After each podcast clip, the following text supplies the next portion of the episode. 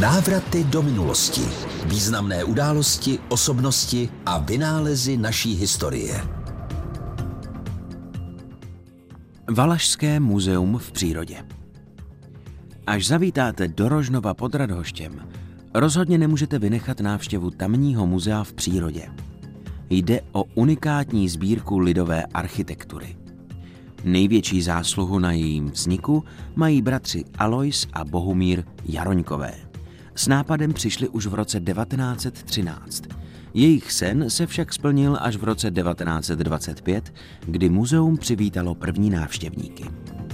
Jádrem expozice jsou radnice a Bylův měšťanský dům, které byly do areálu přemístěny přímo z Rožnovského náměstí. Další lokality z Valašska reprezentují například fojtství z Velkých Karlovic nebo kostel svatéAny z Větřkovic u Příbora.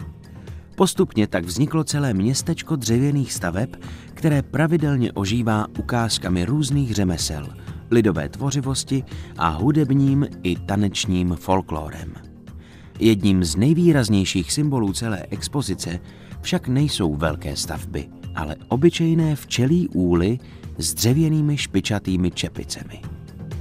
Součástí Valašského muzea v přírodě je také hřbitov nazývaný Valašský Slavín, kde jsou pochováni například sportovci Dana a Emil Zátopkovi, Jiří Raška, zakladatelé muzea bratři Jaroňkové nebo zpěvačka Jarmila Šuláková.